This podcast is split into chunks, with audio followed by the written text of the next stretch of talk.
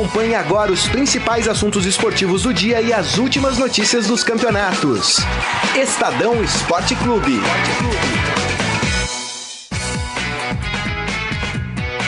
Muito bem, começando mais um Estadão Esporte Clube. Hoje é terça-feira, dia 12 de novembro de 2019. Sejam todos muito bem-vindos ao programa. Aproveitem e participem através da nossa transmissão pelo Facebook, facebook.com barra Estadão Esporte. Já mandar um abraço aqui pro Daniel Souza, que tá sempre aqui acompanhando o programa. E hoje nós vamos falar de assuntos extracampo, podemos dizer assim. É, trata principalmente de dois times de São Paulo. Um é o São Paulo. Já estão pedindo a cabeça do Diniz, rapaz, mas o cara mal chegou. Já estão pedindo a cabeça do Diniz, já estão criticando o Daniel Alves. O que está acontecendo lá pelos lados do Morumbi? A gente vai falar bastante aqui no programa sobre o cenário político do São Paulo, que nem sempre é tão calmo como a gente imaginava há anos atrás. E vamos falar também de uma tentativa de golpe. Calma, a gente não vai tratar de política da América Latina aqui no programa. Mas teve uma tentativa de golpe, pelo jeito, dentro do Santos. Que coisa, hein? O vice-presidente que estava afastado já há um ano e meio, o Rolo, eh, tentou ali, através de uma suspensão que tomou o presidente Pérez uh, do STJD, reassumir o cargo como presidente, fazer mudanças dentro do Santos, mas parece que foi um golpe que não deu certo. Vamos falar bastante também desse assunto. E está aqui comigo hoje o Ciro Campos. Tudo bem, Ciro? Fala pessoal, boa tarde. Olá, Grisa. Legal estar tá de volta aqui.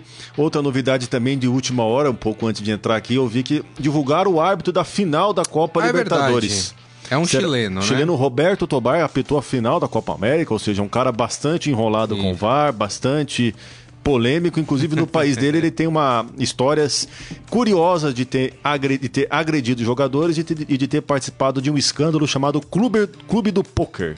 Que beleza, hein? Não. E é o árbitro da final, né? É, é um árbitro que é a cara da Comebol, né? Confusa, é, cheio de encrenca. É, exatamente. Vamos torcer para não atrapalhar o espetáculo, é, né? A gente vai falar desse árbitro, ele já apitou o jogo do Flamengo é, nessa Libertadores, apitou a vitória do Flamengo por 2 a 0 sobre o Inter. É, apitou também a final da Recopa Sul-Americana. Atlético e River? Atlético e River, o River foi campeão na, na ocasião. A Comembol gosta bastante desse árbitro, hein? Que coisa, o tal do Tobar tá com. É, eu não sei se já estava meio que acordado por ser um chileno e a final inicialmente seria em Santiago. E aí escolher, ah, quem é o melhor árbitro chileno que tem? Ah, é o tal do Tobar. Então vamos colocar ele. Já tinha alguma coisa acordada e, e mas mudou para Lima, enfim, e, e, mantiveram. É a presença chilena que resta nesta é final de, de Libertadores. É. Mas como você lembrou, Ciro, é, é um árbitro que é, teve uma arbitragem é, contestada pelos peruanos na, na final da Copa América ali, em razão do VAR. Não sei, né? A Comembol às vezes gosta de se complicar umas coisas, né? Já tá muito complicada essa final, né? É, tudo que rodeia a final da Libertadores já dá uma novela. Aí vai a Comembol e escolhe, em vez de ir para soluções é, mais certeiras, né? Tudo bem que as, as soluções mais certeiras ou são argentinas ou são brasileiras, né? Mas eu não duvido que não teria um outro cara assim, pelo menos, né, menos contestado do que esse para ser escolhido, né? É, árbitro de mesmo nível, até porque a arbitragem sul-americana está longe de, de ter brilhos e de ter, né, árbitros dos mais altos níveis. Apesar do, de um argentino ter apitado a última final de Copa do Mundo, a gente não vê uma arbitragem tão desenvolvida em outros torneios, né? É, quem, quem sabe agora um Vilmar Rodão, um colombiano, algum outro nome. Isso. Até vai ter um uruguaio, se não me engano, o Andrés Cunha, que apitou a semifinal da última Copa, talvez seriam até nomes com mais currículo do que um cara que apitou a final da última Copa América e teve uma arbitragem bastante tumultuada naquela ocasião. Enfim, é a Comembol tentando se enrolar mais uma vez. Sendo Comembol, né? Sendo Comembol, exatamente. Lembrando que a final é na semana que vem já, né? No dia Fora 23, esse sábado, né? No... 5 da tarde, horário de Brasília. 5 da tarde, horário de Brasília. Sábado eu gosto que a final, pelo menos... Eu não gosto da final única, mas gosto que seja no sábado, né? Porque dá pro pessoal se reunir, dá pro pessoal assistir. É, porque vai estar todo mundo, né? Vai estar os flamenguistas torcendo pro Flamengo e o resto torcendo pro River aqui no Brasil. Eu tô dizendo isso, com exceção do Bozelli, hein, do Corinthians, que já falou que vai torcer pro Flamengo, porque ele é torcedor do Boca na Argentina, Ah, é? né? Aí ele Pô. deu uma declaração falando que não, que na final ele vai torcer pro Flamengo. Legal que na Argentina é muito comum os jogadores revelarem para qual time torcem, É, né? é. comum. Apesar de ter sido ídolo do Independente, o, Bo, o Bozelli... Estudiantes também, do, né? Do Estudiantes, desculpa. É, ele inclusive foi pra Argentina, né, recentemente, disputar um jogo é, da reabertura do estádio, acho que do Estudiantes, né? Ele é ídolo lá. E aí foi convidado, o Corinthians liberou, ele foi jogar essa partida comemorativa. É, mas ele já revelou, né, numa entrevista que ele é torcedor do Boca Juniors e que ele torceria pro Flamengo na final contra o River. Ah, tá certo, ué. É, torcer contra o rival dele. Tá, faz mais do que bem. Muito bem, vamos fazer o seguinte então, né? A gente falou um pouco dessa arbitragem aí da Libertadores, mas vamos falar de encrenca. Falamos já da primeira encrenca, da Comembol, agora vamos falar uma- da segunda encrenca. Tem três para tratar no programa de hoje. A segunda é o São Paulo Futebol Clube do Carlos Amaral. Salve o tricolor paulista, amado clube brasileiro. É, eu confesso que, assim, torcedor do São Paulo tá sangue nos olhos, né? É, tudo bem, eu entendo todo o contexto, né? O São Paulo já não conquista um título relevante há muito tempo, né? O São Paulo tem visto ano após ano os seus principais adversários conquistando um ou outro título, né? Independente da relevância desse título. É, o São Paulo não consegue se acertar, não, não se sabe o que acontece dentro do São Paulo. Ah, é a política do São Paulo. Mas dentro de campo também não consegue se acertar. São Paulo fez inúmeras contratações esse ano, contratações de peso. Contratou o Pablo, contratou o Daniel Alves, tem o Juan Fran. é, trouxe de volta o Hernanes, é, tem o Pato também, que tem muita gente que gosta. Eu, pra mim, Pato jogador comum, mas tem muita gente que acha que o Pato é craque, enfim, gastou uma- um dinheirão para trazer todo mundo e o São Paulo continua sendo São Paulo, né? E agora a torcida pede a cabeça do Fernando Diniz. Mas já não se provou que o problema não é técnico no São Paulo, Ciro? Concordo plenamente contigo. São Paulo não ganha nada desde 2012. Nesse período, São Paulo já testou variadas apostas no futebol. Já, já fez elenco caro, já fez elenco com gente da base, já trouxe um treinador estrangeiro, já apostou no Rogério Ceni como treinador, já fez inúmeras apostas e não conseguiu voltar a ganhar. Concordo que trocar o Fernando Diniz agora não vai adiantar nada. Restam só seis jogos para o fim da temporada. No ano passado, o São Paulo fez isso, demitiu um técnico a poucos jogos da temporada, o Diego Aguirre, e também não, não resolveu. O time continuou ruim. Talvez o São Paulo tenha que, tenha que conseguir pensar um pouco como mudar a estrutura do futebol, como mudar um pouco a organização. Apesar disso, por outro lado, o São Paulo também já testou variadas formas de diretoria nos últimos anos, né? Exato. promoveu nos últimos tempos o Raí, um ex-jogador, para comandar o futebol. Já teve o Ricardo Rocha, Lugano continua por lá. No passado, o São Paulo apostou em dirigentes, né? apostou em, em diretores executivos, mas ainda assim o São Paulo não conseguiu arrumar um jeito. Agora, o que, que o São Paulo vai fazer? O que, que resta fazer ainda para o São Paulo para não passar ainda mais um ano, 2020, passando vontade? Talvez seja encontrar uma solução inédita no meio de todo esse repertório que o time já, te- já tentou. Eu listei aqui as variadas formas que o São Paulo tentou se organizar, nenhuma delas deu resultado, mas o problema é que a cada ano, a cada clássico que perde, a cada eliminação, a torcida vai ficar mais chateada. E uma pressão a mais também para a diretoria do São Paulo, que ano que vem tem eleição no clube. É isso aí. Aliás, vários clubes têm eleição ano que vem, né? Santos também tem eleição, a gente vai falar daqui a pouco do Santos. Enfim, algumas trocas podem é, ocorrer. Agora, eu achei muito prematuro, por parte da torcida do São Paulo, pedir a demissão do Fernando Diniz, né? Porque o Fernando Diniz é, tá fazendo o seu trabalho, tudo bem. O Fernando Diniz tem, depõe contra ele, vamos dizer assim, que ele começa bem os seus trabalhos e depois parece que a coisa, o, o, o trem perde o trilho, né? Começa a, a, a andar meio é, de forma equivocada ali, enfim, os entendimentos dele. É, mas foi uma escolha da diretoria de São Paulo com o aval do Daniel Alves, e aí eu também queria colocar o Daniel Alves nessa roda, por quê? É, é muito engraçado como funciona a cabeça do jogador, né? O- eu lembro do Daniel Alves quando ele chegou.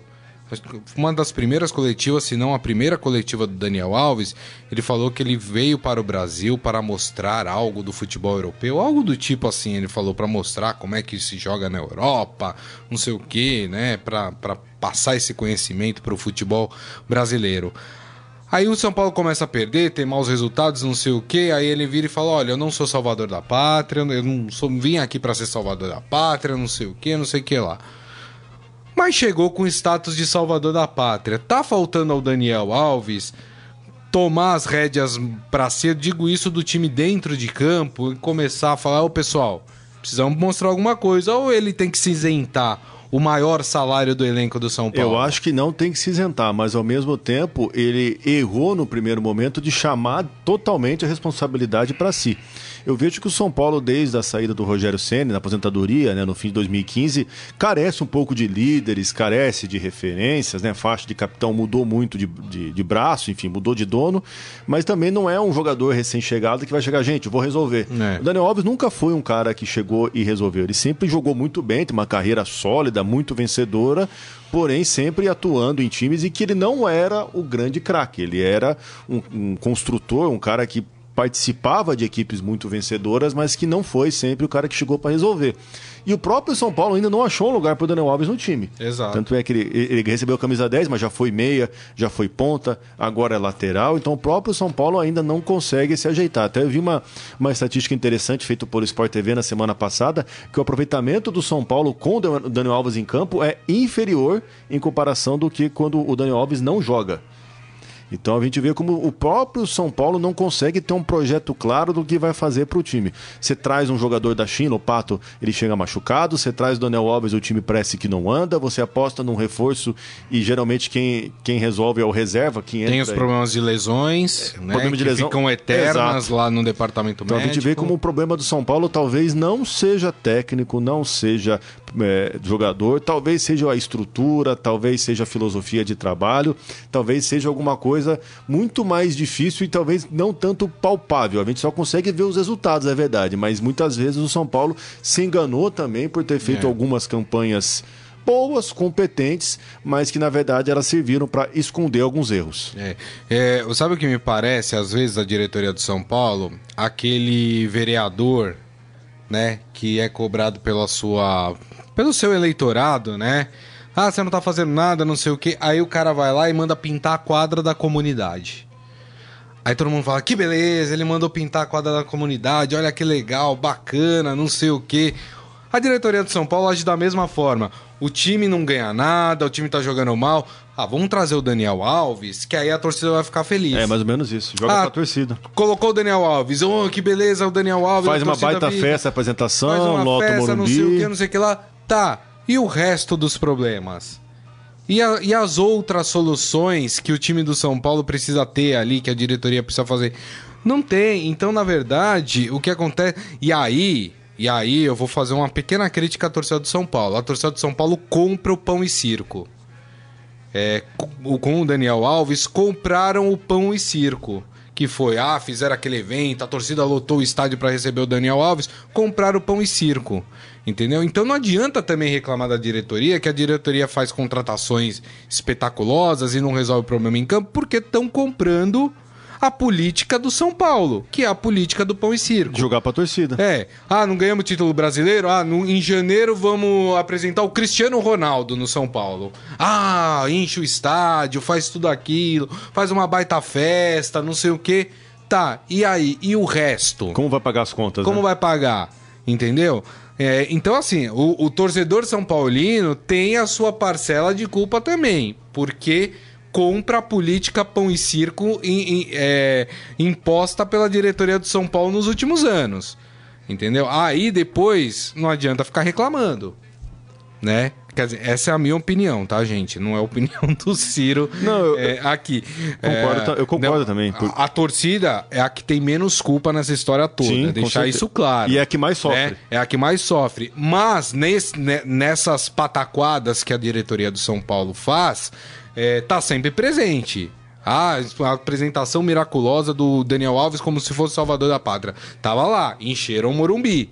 Entendeu? Ninguém cobrou leque. Tá bom, você contratou. Como é que vai pagar esse cara? São Paulo não tava com dívida? Então, se tava com dívida, por que que trouxe o Daniel Alves? E o restante do, da questão política? Como é que vai resolver? E os títulos? Qual é o planejamento pro São Paulo conquistar o Campeonato Paulista pro ano que vem? Ninguém cobra. Não cobra. Entendeu? Fica feliz com a contratação do Daniel Alves. Então, assim, tem que tem, tem, que ser mais rígido. Tem que perceber essas artimanhas feitas por dirigentes é, do futebol brasileiro. É, mas enfim, né? O Adi Armando falando que o São Paulo é uma esquizofrenia pura.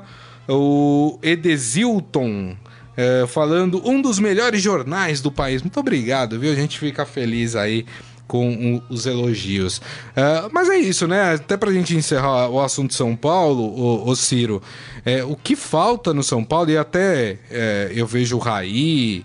Uh, dando explicação, falando que também não é herói, que tirou a capa do, de herói quando resolveu fazer parte da diretoria.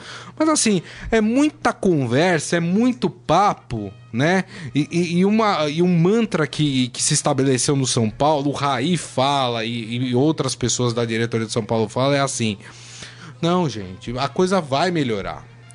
Precisa dar tempo.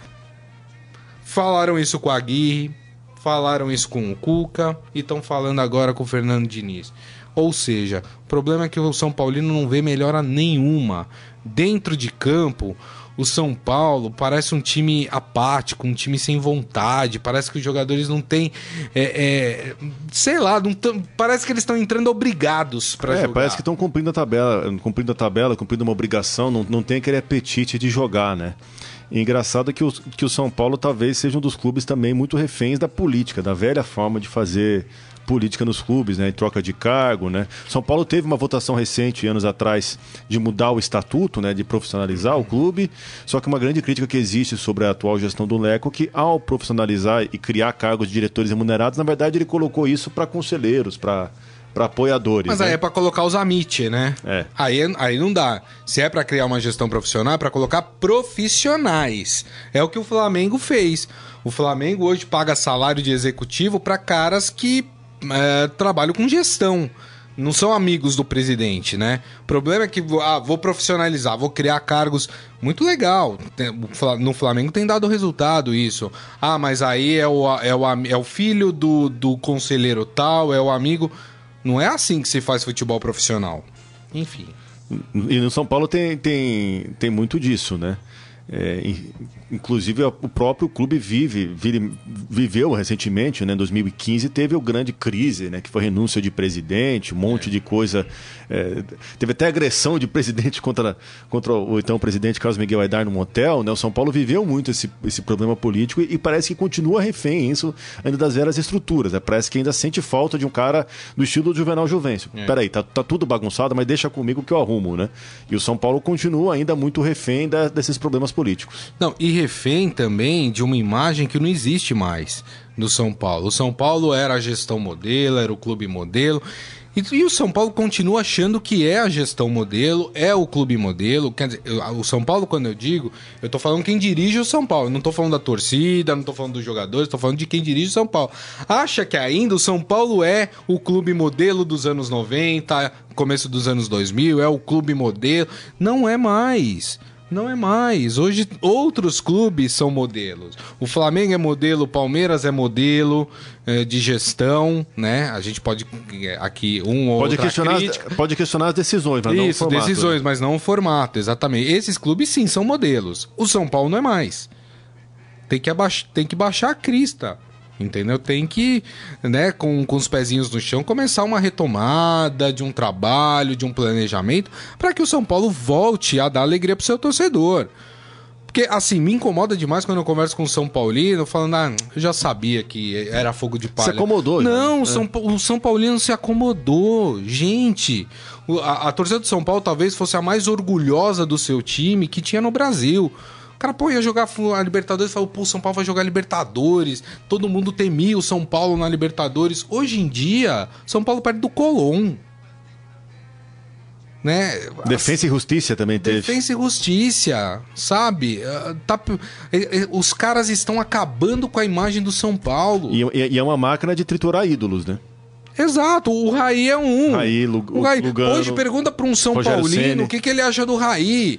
É, eu sei que assim, tem muito São Paulino que sabe separar o Raí, jogador de futebol, ídolo do São Paulo, do dirigente. Mas tem muita gente que já tá unindo as duas coisas. E assim, não dá pra você tirar a razão do cara, né?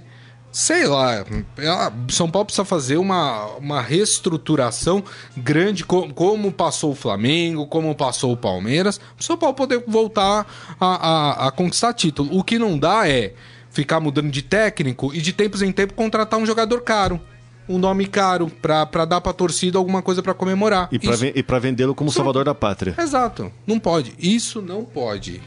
Mas enfim, né? Não sei se o Carlão acha que eu tô certo. Acha que eu tô certo, Carlão? O Carlão acha mais ou menos. Mas é isso. Mas a gente, a gente fica assim porque, pô, um time do. Um clube do tamanho do São Paulo, gente, não pode estar passando. Não pode passar perrengue todo ano. É, é uma vergonha. Eu não sou São Paulino e, e- e me entristece ver a forma como São Paulo é conduzido. Mas enfim, né? São coisas do futebol. Mas a gente vai falar de um outro clube que também não tá muito atrás do São Paulo, não, né? Vamos falar do Santos.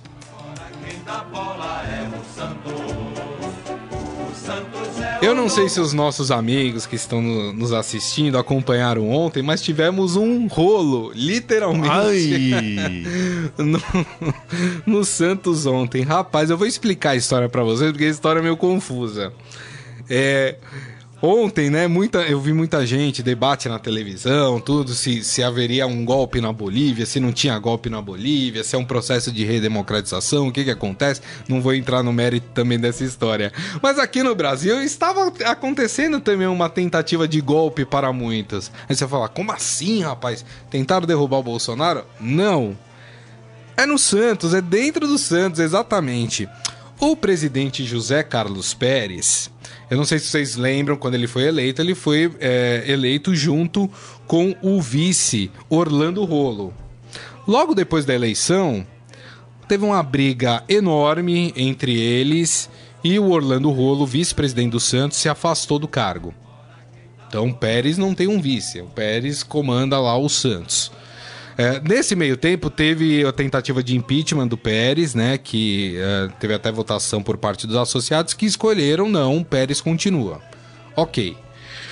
O Pérez, num programa de rádio, se eu não me engano, ele fez duras críticas ao VAR, chamou de VARmengo, que o, Sim, que o sim. VAR ajudava o Flamengo, não sei o quê. O que, que acontece? O STJD também, que é um tribunal que tem bastante coisa pra fazer, é, resolveu julgar o presidente por essa fala, assim como julga todo mundo que fala mal do VAR. É, e deu 15 dias de punição para o Pérez. Então, o Pérez teria que se afastar por 15 dias é, do Santos, na teoria, tá? E eu já, já vou explicar os argumentos jurídicos. O que acontece? O Conselho Deliberativo do Santos, com essa, esse afastamento do Pérez, reconduziu ao cargo de vice-presidente o Orlando Rolo, que estava afastado há um ano e meio. O Orlando Rolo que fez? Em- Voltou como presidente na teoria e começou a querer mudar tudo. Começou a dispensar gente, começou. Rapaz. E começou a entrar com o seu pessoal lá, não sei o quê. Aí o departamento jurídico do Santos falou: não, não, peraí, como assim? Aí foram pedir ao STJD uma explicação de qual seria a real punição do, do Pérez, se ele teria que se afastar da presidência. E o STJD falou: não, ele só está suspenso no âmbito esportivo. Ou seja, ele não pode ir no estádio, ele não pode ir nos treinos do, do time, ele não pode ir no Reuniões vestiário, nas reuniões da CBF, enfim, tudo isso. Mas ele pode continuar gerindo o clube, normalmente no posto. Com isso, destituíram o Orlando Rolo e o Pérez voltou a assumir o seu cargo de presidente. Os advogados do Orlando Rolo falam que como o Santos é um clube que só tem o futebol, por isso é Santos Futebol Clube, tudo que, que, que rege o Santos, inclusive a gestão, tá atrelado ao âmbito esportivo, ao futebol. Então, no entendimento deles, o, o Pérez teria que se afastar, inclusive, da gestão do futebol. Mas o STJD disse que não. Já resolveu que não, o Pérez voltou e aí houve essa tentativa de golpe dentro do Santos. Entre aspas, né? Golpe entre aspas. Que coisa, Não, não. Como é. Eu ó, queria, eu queria saber como é que tá Jorge Sampaoli né, nessa bagunça. Rapaz, ah, já deve estar dem- arrumando a mala. né? Exatamente, porque já demonstrou mais de uma vez ao longo dessa temporada algumas incertezas sobre, sobre o Santos, se fica ou não pro ano que vem. Inclusive, chegou até a cobrar no começo do ano reforços, né? Demonstrou sua insatisfação. E agora, todo esse enrosco, todo esse rolo durante essa época do ano, em novembro, perto do fim, deixa o tre- treinador argentino ainda mais em dúvida, né? Ou, Exato. ou, quer dizer, ainda mais certo de que talvez não seja melhor ficar no Santos, né? É uma bagunça, né? É, é- é- Não é nada convidativo para ele, não é nada Não, é, é confortável. ridículo. Até no, no- ontem, no meio da tarde, saiu a informação de que o Orlando Rolo tinha dispensado o Paulo Autuori também. Depois, é, o, a assessoria de imprensa do Santos desmentiu a informação. Quer dizer, ficou um clima. E olha, o Santos é terceiro colocado. O Santos tem a chance de passar o Palmeiras, né, se tornar segundo colocado. Se ganhar do São Paulo no próximo sábado, tem a sua vaga na Libertadores garantida. Quer dizer, o Santos até que pelo time, pelo planejamento que teve, até que encerra bem o ano, né? É, e aí, de repente, esses caras que estão lá, que eu volto a dizer, esses caras que estão lá, eles não gostam do Santos. Não é possível que essas pessoas que estão lá, elas gostam do Santos. Porque o que, o que elas podem fazer? É, eu tava falando agora há pouco do São Paulo, né? E, e- e é o mesmo pensamento. É, não é possível que esses caras gostem do clube, porque tudo que eles podem fazer pra tumultuar o ambiente do clube, eles, tão, eles fazem. Que é o que acontece em- outras equipes também, né? É, a política do clube, é, os desejos pessoais, passar a perna num desafeto, vale mais do que o bem-estar, do que o time tá bem, do que o time crescer, do que o clube ter faturamento, a torcida tá feliz, né? Os caras Exato. colocam os interesses particulares, os interesses do grupo político acima de tudo. E pode ver que, é, por mais que o torcedor pense, ah, mas que, isso não mexe em nada no time. Não. A longo prazo, médio prazo, isso pode mexer sim. É. Porque é um clube que. ah, o, o Santos é um clube que depende muito da decisão dos seus dirigentes. Estamos chegando na época de fim de ano, época de contratação, época de ver se São Paulo fica. E como é que o clube pode se organizar em meio a uma briga política dessa que não sabe quem que é presidente, que o vice quer voltar, que o presidente não sabe o que, que vai ser, não sabe em quem confiar. É muito complicada essa situação, justamente no ano que o Santos não precisava disso. Um ano muito tranquilo para o time, um ano até que o Santos vai guardar na memória, até pelos grandes partidos que teve no comando do, do Sampaoli. E que acertou com um treinador que, que casou, que, que já disse mais de uma vez que, que adora viver em Santos. Gosta de ir na praia, que- jogar que uma. É, que uma das coisas boas que, acon- que, que, que ele passou como, como treinador é, foi ir para a cidade de Santos, que ele se adaptou super bem, a família dele tá super adaptada à cidade também, mas, enfim, ele é um cara profissional, ele quer trabalhar num clube que tenha um desempenho profissional. Né, o que não acontece é, no Santos. Lembrando que o Santos tem eleição ano que vem também, né? É, eu- as, as informações que eu tenho do, do pessoal da Baixada Santista aqui, as chances do Pérez se reeleger são quase nulas, né? É, pode pintar aí um candidato, não o Marcelo Teixeira, mas um candidato do Marcelo Teixeira como força aí para para ganhar as eleições. O Marcelo Teixeira é presidente do Conselho Deliberativo, Conselho não é deliberativo lá no Santos, é conselho. Esqueci, do Conselho do Santos, que com, é, co- cons- é, comitê gestor do Santos.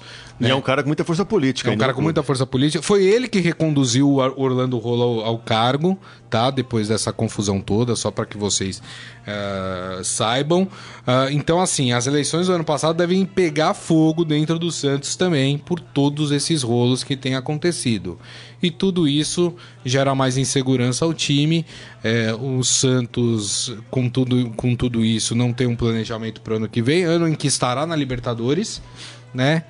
E é assim que o clube vai vivendo aí os, os, seus Com sua política passos. tóxica e prejudicial. Exatamente. E muito provavelmente sem o seu técnico, sem ah, o Jorge Sampaoli, que tá mais do que certo, vamos falar a verdade, tá mais do que certo. Tem que se mandar da confusão É. mesmo, né? Não tem ambiente pra ele. Eu né? gosto muito do São Paulo, ele gostaria que o São Paulo ficasse até o final do contrato dele. Mas, assim, pensando no profissional, ele não merece Não, estar um- é. nesse momento no Santos, né? Nesse rolo, nessa confusão, rolo de novo, essa confusão toda que foi armada aí dentro do Santos. Mas enfim, né? Deixa eu mandar aqui uns abraços pra turma no Facebook, Daniel, o Adi Armando, o Souza Silva também com a gente aqui. Muito obrigado, viu, gente, pelo carinho de, de todo mundo é, aqui com o programa. Vamos pro nosso Momento Fera? Agora, no Estadão Esporte Clube, Momento Fera. Cara é fera! Ó, vou dar um serviço aqui tra- é, trazido pelo esportefera.com.br, que é muito legal, que é sobre os ingressos para a final do Paulista Feminino, né? Que começa amanhã, então presta atenção, hein? Teremos um Corinthians e São Paulo, ó que legal o jogo, hein? Esse jogo, é, o único problema é que torcida única, né? Infelizmente, é, ainda... Mesmo no futebol feminino. hein? Mesmo no futebol feminino. Então, como o jogo ocorre na Arena Corinthians, né? Então, torcida única do Corinthians. Então, o serviço vai para a torcida do Corinthians, né? Então, começa amanhã, a venda não é venda, né? Na verdade, É, a entrada é gratuita. Então, você vai lá e retira o seu ingresso para a final nas bilheterias do Parque São Jorge e também da Arena Corinthians. Então, Parque São Jorge, Arena Corinthians. A distribuição ocorrerá até o dia 15 de novembro, das 8 da manhã às 5 da tarde. E serão disponibilizados cinco ingressos por CPF. Então, cada pessoa pode eh, pegar até cinco ingressos. Ah, junto com isso, os torcedores poderão fazer doações de leite em pó que serão entregues ao lar da criança Ninho de Paz, a Associação Afro-Brasileira Ogban, o Centro de Orientação à Família ICCA Vila Cruzeiro, Instituto de Defesa da Cidadania Terceiro Milênio, enfim, essas algumas associações que serão aí contempladas com isso. Então você vai lá, já vai pegar de graça, leva lá uma doação, é, é sempre legal ajudar ah, mesmo eles ressaltando que a entrega desse donativo não é obrigatória para você retirar o ingresso, mas né, é sempre bom fazer o bem para alguém, né? Ah, assim como na partida de ida no Morumbi, né, o acesso eh, das arquibancadas, como eu disse, eh, são exclusivos do, da torcida do Corinthians, então só torcedores do Corinthians pode retirar estes ingressos. E é legal, né? Final entre Corinthians e São Oportunidade, Paulo. e pô. oportunidade diferente também de ver um jogo de futebol feminino na, na Arena Corinthians, uma atmosfera nova, inclusive até mesmo para as É. próprias garotas já começarem a desbravar o espaço e também conseguirem jogar no time, no, no estádio principal do, do clube. Exatamente, né? O, o jogo ocorre no dia 16 de novembro, né? A primeira partida que foi no Morumbi, o Corinthians venceu o São Paulo por 1 a 0, então o Corinthians joga por empate aí para conquistar o título paulista. Beleza, gente? Então, este é o serviço dado, tá lá mais informações para quem quiser, tá lá no esportefera.com.br. Ciro Campos, mais uma vez, muito obrigado, viu, Ciro? Valeu, pessoal. Obrigado. Até a próxima. Só falamos de encrenca hoje, mas, ah, mas faz parte, né? é, precisa ser. Amanhã a gente traz as soluções. É isso, exatamente. Amanhã também tem um clássico entre Flamengo e Vasco, dependendo do resultado do fim de semana, o Flamengo pode até se tornar campeão Exatamente, com o resultado antecipadamente. do, de amanhã. A gente fala mais sobre esse assunto amanhã aqui no Estadão Esporte Clube. É, lembrando que esse programa daqui a pouco estará disponível para vocês em formato podcast, portanto vocês podem ouvir ou baixar pelo aplicativo de streaming da sua preferência. E amanhã, meio-dia, o Estadão Esporte Clube estará de volta. Grande abraço a todos, tchau.